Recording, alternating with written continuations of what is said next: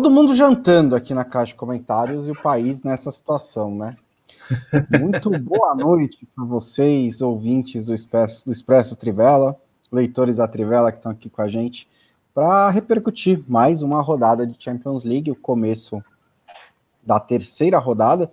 As coisas começam a se desenhar, né? Vão começando a encaminhar uma definição. Tem time que já vai poder se classificar matematicamente na próxima rodada. E eu estou aqui com o Felipe Lobo para discutir todos os jogos desta terça-feira na Champions League. Leandro Stein está de folga e estará conosco amanhã, se tudo der certo. Tudo bem, Lobo? Tudo certo, Bonsa, boa tarde, boa noite para todos boa os noite. que estão nos ouvindo.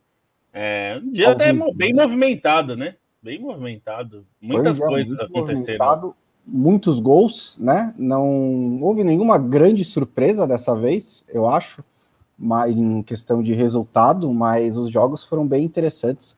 Houve muitos e muitos gols. Então vamos começar lá no Parque dos Príncipes, Lobo, esse jogo que você acompanhou. Paris Saint-Germain sofreu de novo, mas dessa vez conseguiu ganhar com dois gols do Lionel Messi, ganhou do RB Leipzig por 3 a 2, uma vitória das mais importantes. Vitória bem importante, até porque o time estava perdendo, né? É, chegou, uhum. Abriu o placar, mas ficou atrás logo no começo do segundo tempo, tomou uma virada e aí contou com boas atuações. O Mbappé fez um grande jogo e o Messi também foi decisivo, né? É, e aí foi até curioso, porque é, quando estava 2 a 1 para o Leipzig, coletivamente, o Leipzig estava fazendo um jogo melhor do que o PSG.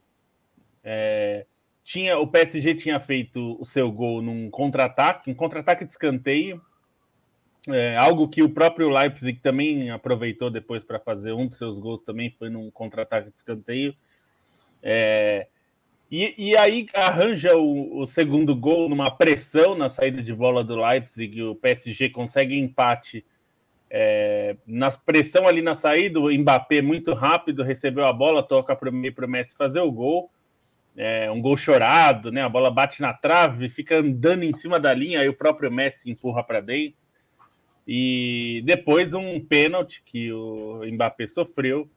E o Messi bateu com cavadinha, né? Lembrando que o Ronaldinho estava no Parque dos Príncipes os dois é, trocaram afagos ali antes do jogo, né? O, o Ronaldinho foi meio mentor do, do Messi no Barcelona. É, e ele fez um pênalti bem que o Ronaldinho certamente aprovou, né? Uma cavadinha bonita. O Mbappé até podia ter feito o quarto gol nos acréscimos já de, de pênalti também, um pênalti que dessa vez ele cobrou, mas daí ele bateu para fora, ele bateu por cima do gol bateu mal pra caramba, de um jeito até meio displicente. Mas foi uma vitória importante, porque se o PSG perde em casa do Leipzig, e o Leipzig fica com uma situação interessante para buscar a classificação, né? E porque teria que vencer de novo em casa, né? Contra o próprio PSG, mas é, é, colocaria o PSG numa situação mais complicada mas a vitória causa o efeito justamente oposto. Né? O Leipzig fica com zero pontos depois de três jogos e o PSG, com sete, está bem avançado para se classificar. É, pode até é, ficar numa situação ainda mais confortável não classificar direto, pelo menos não é, em pontos, mas se vence o Leipzig na Alemanha, já fica praticamente ali classificado. É raro um time com 10 pontos não se classificar. É, e é improvável também. Então, agora a situação do PSG fica bem melhor. Mas quem olha o placar assim pode achar que o jogo foi mais fácil do que foi. Os 3 a 2 foram bem suadinhos ali para o PSG. É, é, a situação do, do, do, do PSG, né? É, a, a, sorte, na real, é que o Leipzig não conseguiu fazer nada né, até agora, não conseguiu somar nenhum ponto. E aí você tem o Clube Brugge ali, que está em terceiro lugar, está próximo até do City nesse momento, que é o segundo colocado, mas como ficou claro hoje também contra o Manchester City, é, o Clube Brugge não tem, não tem combustível para manter essas surpresas até o fim do, da fase de grupos. Então, é, mas uma, uma derrota do Paris Saint-Germain para o Leipzig ressuscitaria o Leipzig nessa rodada. Como você disse, não foi isso que aconteceu. É, eu vi aqui o, o, o Paris Saint-Germain de novo com os dois laterais mais ofensivos, né, o Nuno Mendes e o Hakimi, é, jogando com o Messi e o Mbappé no ataque, o Neymar está machucado, o Draxler é. pelo... O... Oi? Não, não, o Neymar tá machucado e. É. é. quase que um machucado pelo excesso de jogos, né? É, Exato. Considerando que o Tite não tira o Neymar nem se nem, nem de jeito nenhum. De jeito nenhum. E aí, como é que foi? E como é que foi essa escalação? Assim, os laterais se deram bem, sofreram. É, eu acho que o maior problema para o PSG é controlar os jogos, né? E eu acho que esse, esse problema está mais no meio-campo do que nas laterais. Assim, acho que os laterais se alternaram bem. O, o, Nuno foi, foi, fez um bom jogo. O Hakimi foi o autor da pressão que rendeu é, o erro né, do Adams no segundo gol. Né? Ele que, é, pressionado pelo Hakimi, ele toca para trás e a bola cai no pé do, do Mbappé. O Mbappé toca para o Messi fazer o gol. Então, acho que defensivamente não, o problema não foi não foram os laterais. Acho que o problema do, do, é, do PSG é controlar o jogo e esse é um, é um problema é, de um time que não sabe exatamente o que, o que pretende fazer, ou pelo menos dá essa impressão, né? Talvez saiba e não consiga executar. Que é o time quer controlar o jogo como, né? Porque você pode controlar o jogo sem a bola, né? A gente daqui a pouco vai falar do Simeone. Simeone talvez seja um dos técnicos que melhor faz isso, né? Controlar o jogo mesmo sem ter a bola, né? Você induz o adversário a fazer o que você quer para aproveitar os espaços ou os problemas é, que ele tem. Mas o PSG não parece ter muito controle do jogo, né? E aí, se o Leipzig, por exemplo, teve até chance de fazer o terceiro gol quando estava 2 a 1 um, é, se faz o terceiro gol, acho que desmorona o time, né? Porque é, justamente não tinha muito esse controle. É, o Gana Gueye, coitado, é um, é um cara que tem que correr o campo inteiro, o tempo todo, porque é, o time não, não tem, assim, o time tem setores muito é, dispersos, né, entre si. Então, é, eu tenho dúvida de como fazer essa, essa ligação ficar mais próxima, porque o que a gente vê, os lances que melhor funcionam do PSG é joga para o Neymar, ou, ou no, quando o Neymar está em campo, ou joga para o Mbappé, para o Mbappé correr principalmente, e aí é, sai do sufoco. Então, esse acho que é o maior problema. Mas quando a bola é. chega, é, de fato, eles têm muita qualidade para resolver, né? Mas essa, hum. essa transição entre defesa e ataque é, é, meio problemática, tanto que isso é o primeiro gol do PSG, para mim, é o retrato do que o PSG precisa fazer para funcionar o seu jogo, que é uma retomada de bola na defesa, o Marquinhos faz o desarme, aí já toca para o Draxler, o Draxler já toca de primeira para o Mbappé, correndo loucamente e o Mbappé faz o gol. Então, é, falta meio campo, né? É, não, e é um dilema, porque a gente até falou, né, que o, com, como o Messi, o Neymar e o Mbappé não são atacantes que pressionam muito, e ainda você joga com laterais ofensivos e tudo mais, você precisa encontrar o equilíbrio no meio campo. Mas os jogadores que oferecem esse equilíbrio no meio campo não são os mesmos jogadores que ofereceriam controle de posse de bola.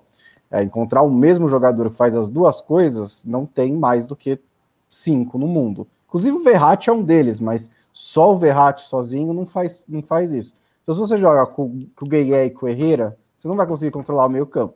Mas se você não joga com eles, você vai ter dificuldade na cobertura. Então, assim, é um, é um quebra-cabeça talvez impossível de resolver.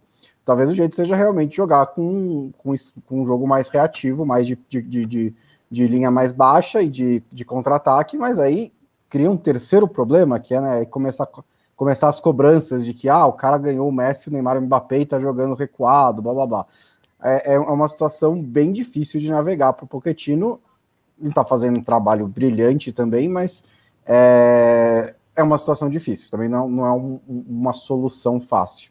É, nesse mesmo grupo, né, um pouco mais cedo, o jogo das 13h45 foi Clube Brugge e Manchester City. Talvez eles soubessem que o jogo ia ser meio chato, então colocaram mais cedo, porque foi um bom um daqueles passeios padrões do, do, do, do time, dos times do Guardiola. Foi uma atuação fantástica do Manchester City, uma atuação muito, muito boa, muito segura.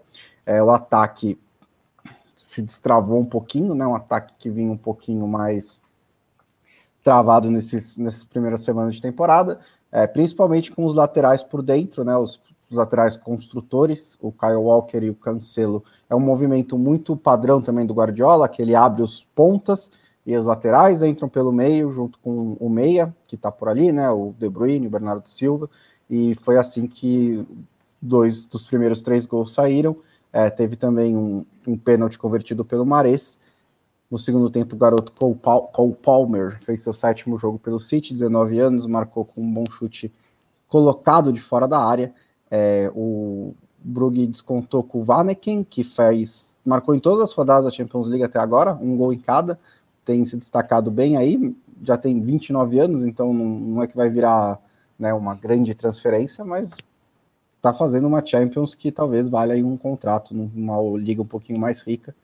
E o Mares, depois, num lançamento brilhante do Fernandinho, fechou o placar é, 5 a 1 O City fez 11 gols em dois jogos né, da Champions League, porque passou em branco contra o PSG, mas fez 6 a 3 no Leipzig e fez 5 a 1 no Brugge os jogos mais importantes para classificação, o Manchester City ganhou com tranquilidade até agora. Vai precisar, né, ou o, City, o PSG tropeçar ou ganhar o retorno contra o PSG para ser o líder daquele grupo. Gabriel Rodrigues está por aqui, Tamar Melgaço também, dizendo que é o primeiro expresso que ele pega ao vivo. O Vinícius Cirino está por aqui, o Gabriel Rodrigues, que eu já tinha falado, inclusive, o Ross, o Parem, por favor, e eu subscrevo, por favor, parem. É, o Marcelo Godoy está por aqui também, o Dils e o Ross, a galera acompanhando ao vivo o Expresso Trivela. Falar agora. um pouco... Eu acho que é DLL, sim. É, eu DLL? Acho. DLL, isso, DLL. Não eu tem... acho. É, eu não sei. Não é um nome muito comum, né? Assim, Deus Silva, ou DLLS, mas enfim. Seja bem-vindo, boa noite para você. Falar um pouquinho do grupo B, então, teve é, um dos jogos mais, o jogo, jogo, mais equilibrado da rodada e, de novo, um dos jogos mais movimentados da rodada. O Liverpool está no modo emoção nesse começo de temporada. É, e mais uma vez, como aconteceu contra o Milan na primeira rodada, ele começou muito forte, abriu 2 a 0 Naquele jogo foi 1 a 0 mas esse jogo abriu 2 a 0 O Salah fez mais um golaço, Inclusive, eu ouvi dúvida se o gol foi dele ou não. Eu acho que é a coisa menos importante nessa história. Se tem um desvio do Milner no meio do caminho ou não, tanto faz. O gol foi dado para ele, pela UEFA, né? Então, o gol, todas as instâncias, é dele. Ele marcou pela nona vez seguida, a primeira vez que um jogador faz isso na história do Liverpool. É, e logo depois o Nabi Keita fez 2 a 0 com um chutaço de fora da área. E aí parecia ótimo, 2 a 0 no Wanda fora de casa, ótimo resultado. E de repente a defesa do Liverpool morreu de novo e o Atlético de Madrid começou a pegar o Liverpool com bola longa, Lemar na cara do gol, Griezmann na cara do gol, o tempo inteiro. É, o, gol, o primeiro gol do Atlético de Madrid saiu numa jogada de escanteio, cobrado curto, o Griezmann desviou. É, depois um ótimo lance do João Félix pela esquerda, tocou para o Griezmann que dominou no contrapé do Van Dijk, bateu cruzado para empatar. E o Atlético de Madrid poderia ter chegado ao intervalo ganhando, teve chances para isso, é, não conseguiu porque o Alisson fez um grande jogo, inclusive foi eleito melhor em campo, porque saindo do gol, né, para abafar, para ele, ele foi perfeito, sempre no tempo certo, fechando o ângulo e conseguiu salvar pelo menos umas duas ou três bolas é, desse jeito. No começo do segundo tempo, o Griezmann, que tinha feito os dois gols do Atlético de Madrid, e tudo indicava que seria né, o jogo em que o Griezmann se anuncia de volta à torcida do Atlético, né, aquele jogo em que ele comanda uma virada do Atlético de Madrid contra o Liverpool e pede desculpas para a torcida e volta a ser amado, enfiou o pé na, no pescoço do Firmino e levou o cartão vermelho no começo do segundo tempo. E aí o jogo, a dinâmica do jogo mudou de novo, o Liverpool passou a ficar no controle, mas não conseguiu criar muita coisa. Lá para metade do segundo tempo, o Hermoso dá um empurrão no Jota, a bola estava lá no céu, é, foi no corpo do Jota, não foi disputando a bola, o Jota cai é, e o árbitro marca pênalti. Eu achei um pênalti bem marcado. O Salah. Um pênalti bobo, né? Bobo, bobo. bobo. Totalmente inútil ali. O lance não daria nada. É, a bola estava indo na direção da linha de fundo, não ia dar em nada. É, mas foi o pênalti, o Salah converteu. E é curioso que logo cinco minutos depois, o Jota faz a mesma coisa no Jimenez, também dá um, um, um encontrão no Jimenez com a bola no ar, impede o Jimenez de alcançar a bola, é, e o árbitro marca o pênalti. Só que depois ele, ele vai para o VAR e no replay, no slow motion, né, na câmera lenta, o toque do Jota parece muito mais leve do que no tempo real. E eu acho isso muito perigoso quando se de avaliar o lance na câmera lenta e não no tempo real. No tempo real me pareceu o pênalti claro, um, uma imitação do pênalti a favor do Liverpool. Na câmera lenta, eu falei, não, beleza, é mais leve, o cara começa a cair antes, mas eu acho que era um caso de manter a decisão de campo, porque, inclusive, para pela uniformidade de critérios, porque é muito difícil você explicar agora para o torcedor do Atlético de Madrid que, olha, foi igual, mas o toque do, do, do Jota teve 2% a menos de força, então eu não dei o pênalti. E é, é, é, é, parece muito o cara reverteu o próprio critério em pouco tempo, mas ele reverteu, e aí o Liverpool ficou com a vitória.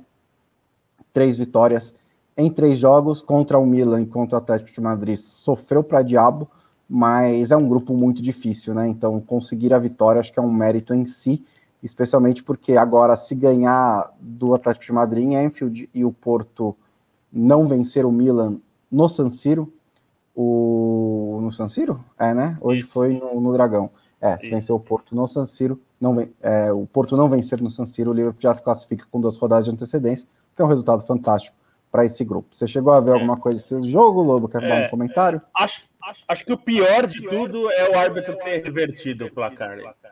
É. é o, o pênalti, né, no caso. Porque é, não, não pode, eu acho que o VAR não pode interferir em lances assim. Porque não é uma é, não é um erro claro assim.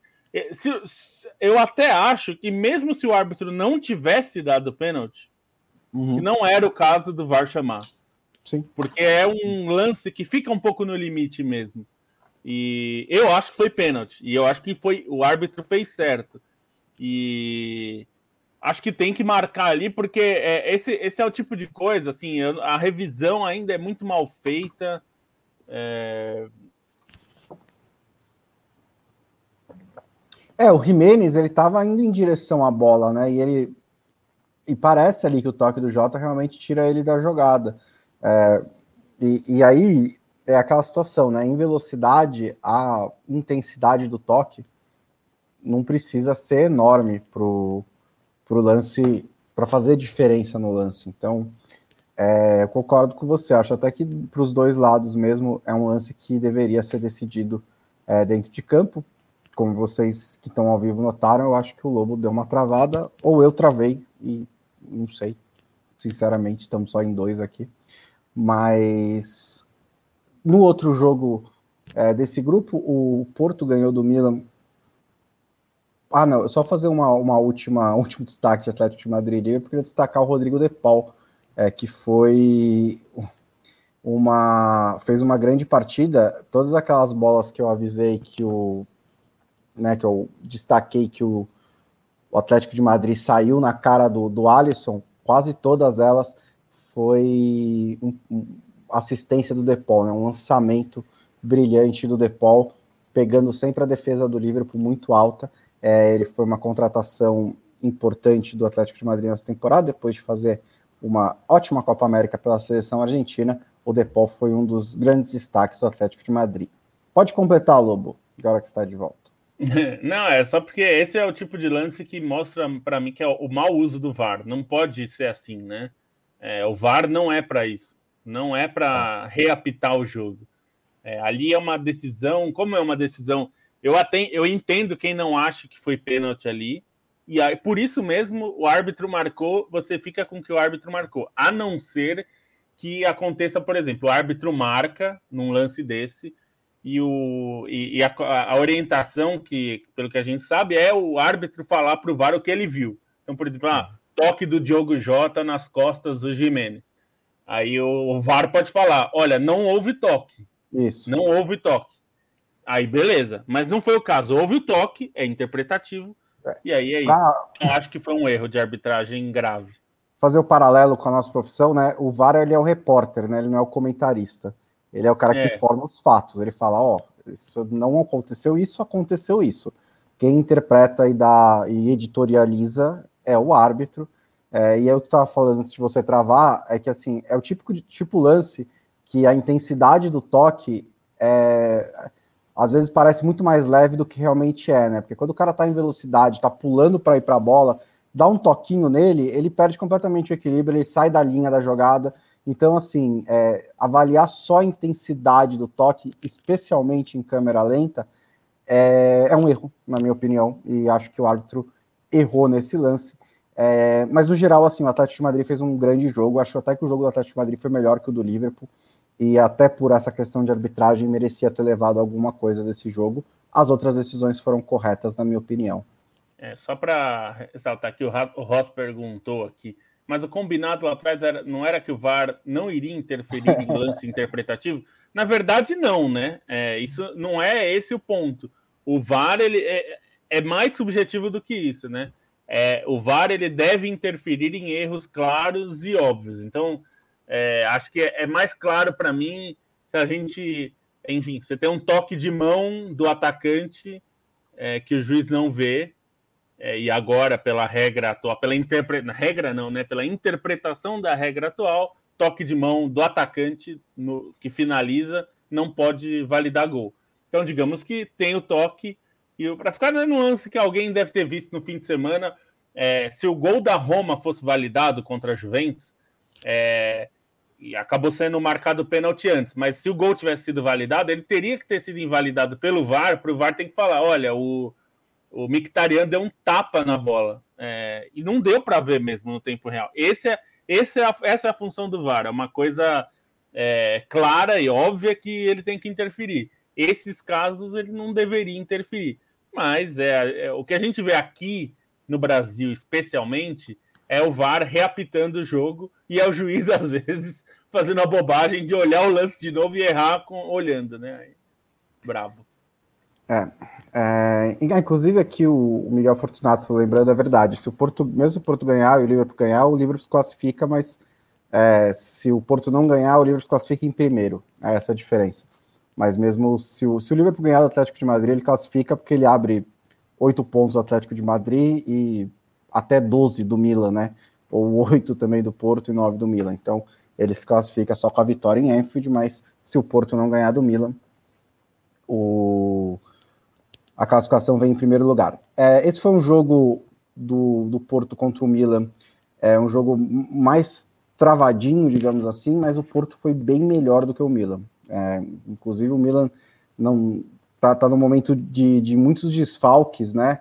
é, tá no momento de, de, de, problemas físicos, não está conseguindo é, colocar em campo a sua escalação é, ideal. A lista de desfalques aqui é gigantesca. Hoje estava sem o Theo Hernandes, que voltou da seleção com Covid, né? É, tá sem o Rebite, tá sem o Magnan, é, tá sem o Florenzi e o Ibrahimovic só entrou no segundo tempo. Brian Dias. Brian Dias também, que vinha sendo um jogador muito importante do, do Milan.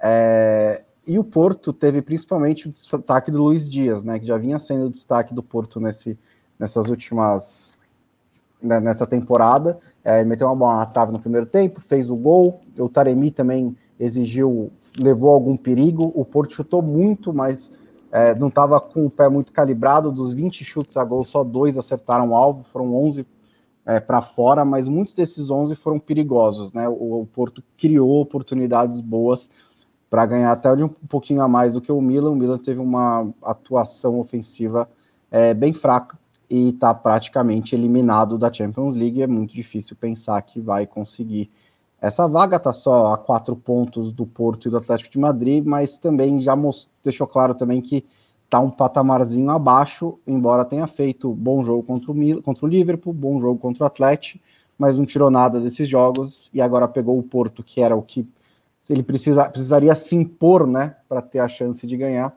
de se classificar, e já perdeu a primeira é, no, no Dragão, vai receber no San Siro na próxima rodada, mas é uma situação bem complicada do Porto, né, Lobo? Do, do Milan, né, Lobo? É, é, e acho que o problema maior é esse, né? Jogou bem os dois jogos que perdeu e jogou mal hoje. Aí é, não, é, não tem como, né? Se tivesse jogado no nível que jogou os dois primeiros jogos, é, tinha a chance de vencer e seria uma vitória crucial, né? Porque aí o Milan sabia que precisava vencer o Porto, os dois jogos de preferência, para ter chances de classificação porque vai pegar, ainda que vá pegar o Liverpool em casa, o Liverpool é o time mais forte da chave. O Atlético de Madrid vai ser um jogo complicado no, no Vanda Metropolitano. Então, os pontos que o Milan tinha que fazer, sem dúvida, eram os contra o Porto. Não que o Porto seja uma equipe fraca, mas dentro de um grupo que todo mundo é forte, você tem que ganhar dos que são menos fortes. E aí agora fica difícil para o Milan. Não sei nem se dá para acho que até complica pensando em até em Europa League, né? Em Liga Europa, como porque é, o Porto agora está com uma vantagem, né? Se o Porto, por exemplo, é. empata é. em Milão, já complica um pouco a situação, né? O Milan vai ter que tirar pontos já de dois jogos bem complicados. Bom, obrigado a todo mundo aqui que avisou que era você que tinha travado e não eu. Eu fiquei um pouco em dúvida. Falei, será que eu tô falando sozinho aqui? Ou será que nós dois estamos falando ao mesmo tempo? mas o Guilherme Bernardes, o Ramon Flores, o Rodrigo Goulart, o, o Fábio Oliviac, o Bruno Mioto também está por aqui, todo mundo avisando que a gente tinha, que você tinha travado. É, vamos falar do outro grupo, então, que a sua amiga internacional se ressuscitou, né? É, conseguiu um, um, um, pouco de vida aí no grupo depois de começar muito mal. É, ganhou do Xerife Tiraspol por 3 a 1 é, como é que foi esse jogo, Lobo? Ah, não foi um grande jogo da Inter, não, mas é, conseguiu ali fazer um gol com o Dzeko no primeiro tempo, aproveitando um escanteio. Escanteio que o Vidal desviou no meio da área, o Dzeko estava bem posicionado para pegar a bola e, e, finalizar. Tomou um gol de falta bonito, inclusive, no segundo tempo. A, o gol do, do Sheriff foi do, luxemburguês Sebastian Thiel, que já tinha feito gol também no Santiago Bernabéu, então é uma temporada marcante para o Thiel. Um gol no Bernabéu, um gol no, em San Siro, dois estádios é, históricos né, do futebol europeu. Ele fez gols nesses dois. E, mas aí, logo, logo depois do, do, do gol de empate, é, antes que o burburinho da arquibancada surgisse, a Inter já fez o segundo gol com o Vidal né, aproveitou uma jogada ali que o Dzeko é, recebeu depois de a Inter tomar a bola na pressão ofensiva e o Dzeko deu para o Vidal fazer o gol. E aí o terceiro gol também veio pouco depois, já num escanteio que o Dumfries ajeitou de cabeça para o De Vrij finalizar bem dentro da área ali, zagueiro. Mas não foi um grande jogo da Inter, não. É, a Inter fez um jogo, não sofreu depois é, desse, desse, de tomar o gol de empate, não sofreu muito, mas também não foi uma partida brilhante.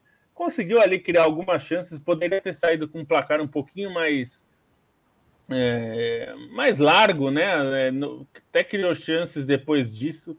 No total, se a gente pegar as finalizações, nem todas, obviamente, foram perigosas, mas a Inter finalizou 29 vezes no gol, é, teve oito chutes na, na é, no alvo, né, que acertaram. E assim, não foram, não foi tudo isso. Eu diria que a Inter teve umas duas excelentes chances para marcar, além dos gols. Poderia ter saído aí com pelo menos um golzinho a mais, é, mas não foi um massacre da Inter, não como olhando, quem olha os números talvez possa ter essa impressão, não foi. Mas também não foi um jogo que sofreu, né? Agora, vai precisar vencer fora de casa o Sheriff, né? E acho que esse é o ponto principal. Porque é. o Real Madrid fez a, a parte de, dele, né? Venceu hoje o Shakhtar fora de casa, é, o que a Inter não fez. E agora vai ter que vencer o Sheriff de novo lá na, na, na Moldávia, que não é Moldávia, né? Enfim, a Transnistria, como é o, o, o, o, time do Sheriff prefere. É, mas aí vai ter que vencer lá de novo e, e vai ter que vencer o Shakhtar em casa é, para buscar essa, essa classificação, porque aí depois tem o jogo tem o jogo contra o Real Madrid também É, e aí o jogo contra o Real Madrid é, pode ser é, já decisivo, né? Então, é, não, acho que é importante para a Inter não desperdiçar pontos diante, é. né, diante da, da, do Sheriff, porque se perder pontos na próxima rodada, já fica numa situação perigosa. Eu não diria eliminado, óbvio, porque o Shakhtar também não está jogando grande coisa, mas eu acho que é perigoso. A Inter não pode perder pontos para o Sheriff se quiser evitar um fracasso consecutivo de novo, né, de cair na fase de grupos. É curioso porque é irônico, talvez, porque a Inter pode conseguir né, o que nenhum dos times vai conseguir, que são seis pontos contra o Sheriff. Que o Sheriff ganhou as duas primeiras rodadas. Então, até que é, não é uma situação tão ruim assim, porque é, o, o Sheriff tá, é uma história maravilhosa de, de superação, né, de zebra e tudo mais, mas uma hora ia né, dar uma equilibrada, a gente não ia ver o, o Sheriff, ia ser difícil de ver o Sheriff nesse grupo passando para as oitavas de final. E mesmo os jogos que o Sheriff, principalmente o jogo contra o Real Madrid, foi nessa pegada também, né? 30 chutes a gol do Real Madrid, o Sheriff nos 49 minutos acertou um chute fora da área e fez o gol. Ótimo, legal, ótima história, baita zebra, mas não é algo que é sustentável durante seis rodadas. Então, uma hora vai dar uma ajustada. É, e se a Inter puder aproveitar essa ajustada, ela chega na quinta rodada, na penúltima rodada, à frente do Sheriff e já muito longe do Shakhtar Donetsk, porque também não, parece, não me parece que o Shakhtar Donetsk vai arrancar muita coisa do Real Madrid no Bernabéu. Não. É, não. não tá sendo, não tá, não tá fazendo uma boa Champions League. É, e aí vira uma questão só de né, manter o Sheriff à distância para a Inter finalmente conseguir chegar é, às oitavas de final. É, o Real Madrid não teve dificuldade nenhuma hoje contra o Shakhtar Donetsk. Foi um primeiro tempo de muito controle. O Real Madrid teve o seu trio de meio campo clássico, teve o Rodrigo e o Vinícius Júnior pelas pontas, o Benzema pelo meio. O Benzema jogou um bolão ele participou de todas as jogadas ofensivas do Real Madrid, saindo Estamos da área. sem manchetes, né? Exatamente. Né, para variar, é o principal jogador do Real Madrid, é o, é o meio de criação, é o, é o atacante, ele é tudo no Real Madrid. É, você pode ver, pode, vai, vai olhar os gols. Ele dá, a jogada, ele não dá assistência, mas ele está sempre em volta da jogada, sempre começando a jogada, sempre dando passe que o Vinícius Júnior transforma em assistência, por aí vai. É, o primeiro gol do Real Madrid foi um lance bizarro, né? Porque é um lançamento do Vasquez para encontrar o Benzema na entrada da área e o Krivistov tenta o corte e encobre o goleiro do Shakhtar Donetsk, o Trubin, faz um belo gol contra e o Real Madrid vai para o segundo tempo ganhando por 1 a 0. No começo do segundo tempo, Vinícius Júnior coloca a bola embaixo do braço, né? Faz o primeiro gol, num lindo passe do Modric, depois faz o segundo, que é um golaço, ele ele pedala, ele passa no meio de dois brasileiros, inclusive, do Dodô e do Maicon, dá um corte seco no Krivistov e bate no teto da rede. É um golaço do Vinícius Júnior, de tudo, né? E juntando o melhor que ele tem, né? A velocidade, a, a velocidade, a habilidade, né? O pensamento rápido, e agora ele está aprendendo a finalização também, e isso torna ele um jogador muito, muito perigoso. Depois ele deu o passe para o Rodrigo fazer o quarto gol e aí o jogo morreu de vez. É, nos acréscimos, o Ascenso encontrou o Benzema na marca do pênalti e o Real Madrid ganhou por 5 a 0 placar elástico, hum, é, não foi absurdo também pelo que aconteceu em campo, não esperava tanto assim, né? Ainda imaginava que o Shakhtar poderia dar algum calor nos times desse grupo, mas não parece que vai ser o caso dessa vez. Isso acontece também, né? Esses times de segundo escalão, terceiro escalão que disputam a Champions o tempo inteiro, às vezes eles encaixam uma boa campanha, às vezes você nem lembra que eles disputaram a Champions League. É, é a natureza, né, dessa da disparidade econômica entre os times. O Sheriff é. ainda. Oi, pode falar, Lobo. Não, é, vai, pode completar que é só esse, esse daí. É, não, o Sheriff ainda é o líder do grupo tem seis pontos, porque ele ganhou do Real Madrid no confronto direto, e o Real Madrid também chegou a seis pontos. A Internacional tem quatro, e o Shakhtar Donetsk apenas um. A próxima rodada nós temos Real Madrid e Shakhtar Donetsk no Bernabéu, Sheriff Tiraspol e Inter de Milão lá na Transnistria. Trans, nossa, Transnistria. Na Transnistria. Trans, nossa, Transnistria. Mas é, Transnistria. é na próxima é um rodada. Trava-língua, né, gente? Assim, é. sei como é que é em rodados, mas em português é um trava-língua. Se Inter e Real Madrid repetirem as vitórias, né? Aí já fica é. uma situação mais encaminhada. A, a, o, é. o Shakhtar está numa situação difícil mesmo. É, acho que a, a questão é mais para para o Sheriff, porque o Sheriff ainda enfrenta o Shakhtar e é. numa situação, né, se eu precisar ganhar do Shakhtar, pode ser que é, consiga esse resultado, porque o Shakhtar está no seu um das, das suas piores participações. É, é a situação fica melhor para os dois, porque aí a Inter passa o Sheriff, fica com 7 contra 6, e aí na quinta rodada recebe o Shakhtar. E aí se ganha o Shakhtar e o Sheriff leva a vingança do Real Madrid, classifica já. Né? E mesmo que não acontecer isso, acontecer uma zebra lá e tal, ainda tem a última rodada, que aí é do Bernabeu, né? Mas enfim. Também é, cê, não cê pode colocar, depender do Bernabeu para classificar, não. né? Melhor não. Para fechar, passar a régua aqui no dia de, de Champions League, né? O grupo C, que era um grupo que se imaginava que o Dortmund poderia, né, dominar, ser favorito, blá blá blá. 4 e até a 0. vinha sendo, né? Vinha, né? Não estava jogando brilhante de maneira brilhante, mas é, vinha bem. Levou 4 a 0 do Ajax, né? O Dortmund tinha ganhado os dois primeiros jogos contra o Sporting e o Besiktas, o Ajax também. E era o confronto direto para ver quem que ia mandar nesse grupo. Parece que vai ser o Ajax, né, Lobo? Nossa, e que atropelo da Ajax, né? Porque é, esse jogo contra o Dortmund, que era o jogo que os dois times tinham feito seis pontos, né? Tinham ganhado os dois jogos. Mas o Ajax podia ter feito 4 a 0 já no primeiro tempo. Assim, foi um atropelo. O Anthony saiu na cara do gol, teve defesa do goleiro. O Haller teve chance. É, o Tadic teve chance. Então, foi, foi um, um Ajax muito avassalador, assim, atropelou o Dortmund. Não teve nenhum momento que o Dortmund é, pareceu vivo na partida. Teve um breve momento que poderia ter voltado ao jogo no começo do segundo tempo.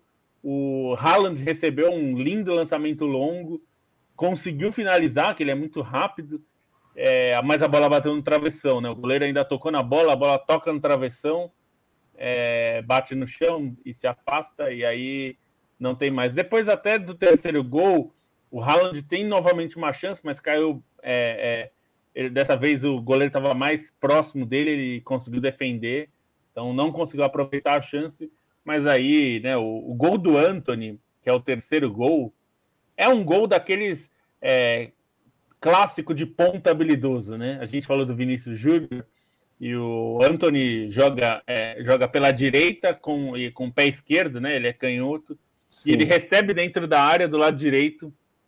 E ele faz, para pegar algo de um holandês, né, ele faz aquilo que o Robin sempre fazia, que é assim, você, o, caiu na direita para o Anthony, você sabe que ele vai puxar para a esquerda, porque ele não é um grande finalizador de pé direito. Mas entre você saber o que ele vai fazer e você e evitar que ele faça, existe uma diferença, né? Porque na hora que ele recebe, ele dá uma balançada, na hora que ele puxou e bateu, não dá tempo, ele faz o gol. E aí depois o Haller ainda faz o seu o quarto gol do Ajax num cruzamento para área, um cruzamento alto. É, é, até, é até estranho assim o lance, porque o, o Blind faz o cruzamento e ele faz um cruzamento bem alto mesmo. É, me pareceu de propósito que ele fez isso. E aí o Haller, que é muito grande, né? É, é um atacante muito forte, muito alto. É, ele, ele sobe no meio dos dois zagueiros e ele sobe assim bem mais do que os zagueiros, né? Ele tinha, tinha os defensores do Dortmund perto, mas não deu a menor chance, assim. Foi pareceu um, um, um adulto subindo no, de cabeça com um adolescente, assim. Foi um negócio ridículo. E aí ele faz o gol. Então acho que o Dortmund tem preocupações importantes porque o time tem tomado muito gol, não é só na Champions, né? É, no alemão, na Bundesliga, a defesa não é uma um grande virtude desse time. É, claro que acho que a classificação do time não está em risco, porque acho que o Dortmund já mostrou que pode vencer os outros jogos, né? É, mas eu acho que diante do próprio Ajax na próxima rodada, o time precisa mostrar mais. Eu não digo nem só de, pelo resultado em si, mas porque é, perder do Ajax em Amsterdã não seria surpresa, não foi, não é uma surpresa.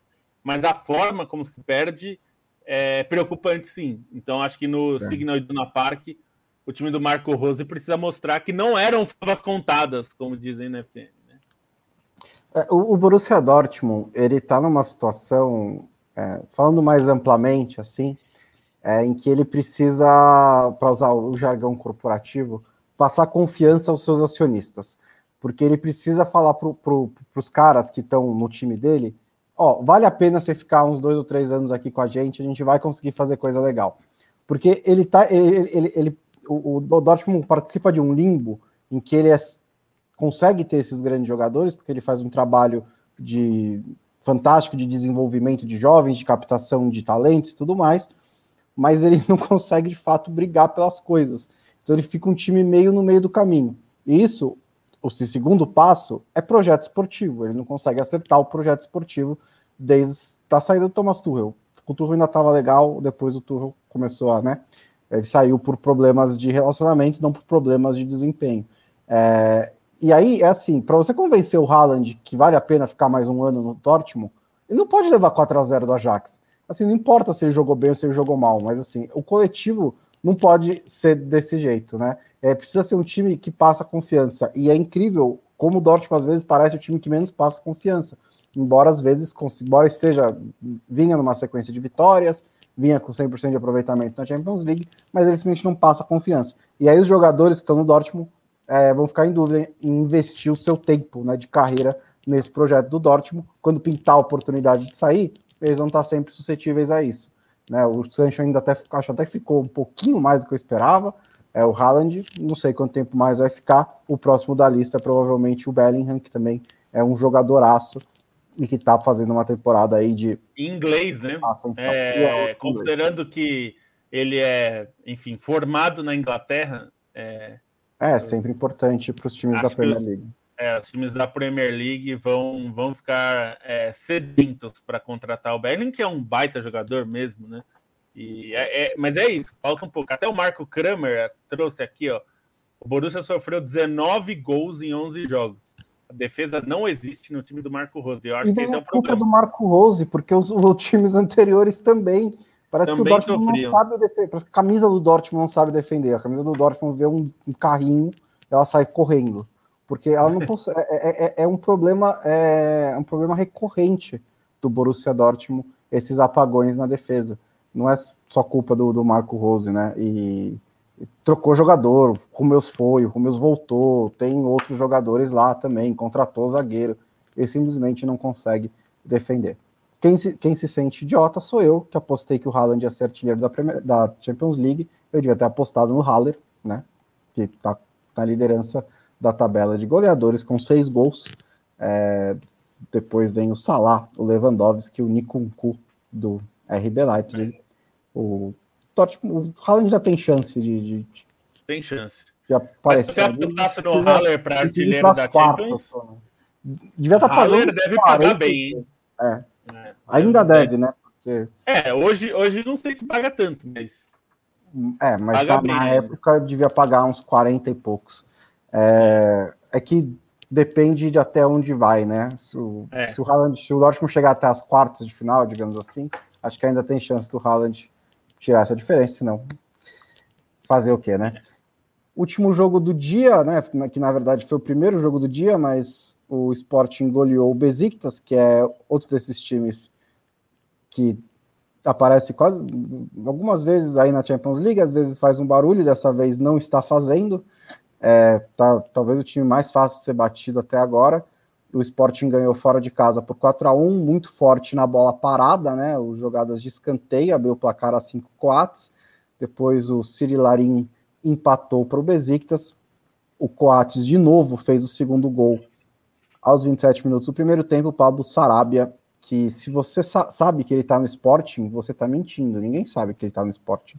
Né? Ninguém, ninguém percebeu que ele foi para o Sporting fez 3 a 1 para o Sporting e depois o Paulinho ampliou já no, no final do jogo, a um minuto do fim, né, o Sporting dando uma conquistando sua primeira vitória, né, como a gente tinha dito, o Ajax e o Dortmund tinham ganhado os dois primeiros jogos, o, o Sporting se colocando à frente do Besiktas e vendo aí se algum dos, dos, líderes vai tropeçar. Acho que não, acho que esse grupo tá um dos mais definidos é. dessa Champions, né?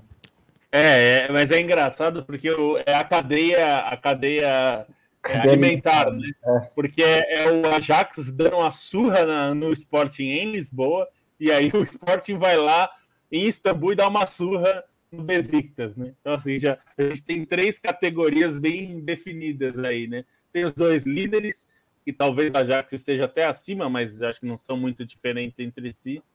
E você tem o Sporting, que parece muito à frente da, do Besiktas. É. E aí, até a vaga da, da Liga Europa parece que tá meio definida, assim, pela, pela é. bola que jogaram até agora, não dá para imaginar muito diferente disso. É, talvez seja assim, é, Ajax com 18, Dortmund com 12 e o Sporting com 6, né? E o Besiktas com 0.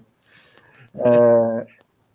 Bom, Lobo, acho que é isso por hoje, né? Falando é de todos os jogos, demos uma pinceladinha em cada um deles.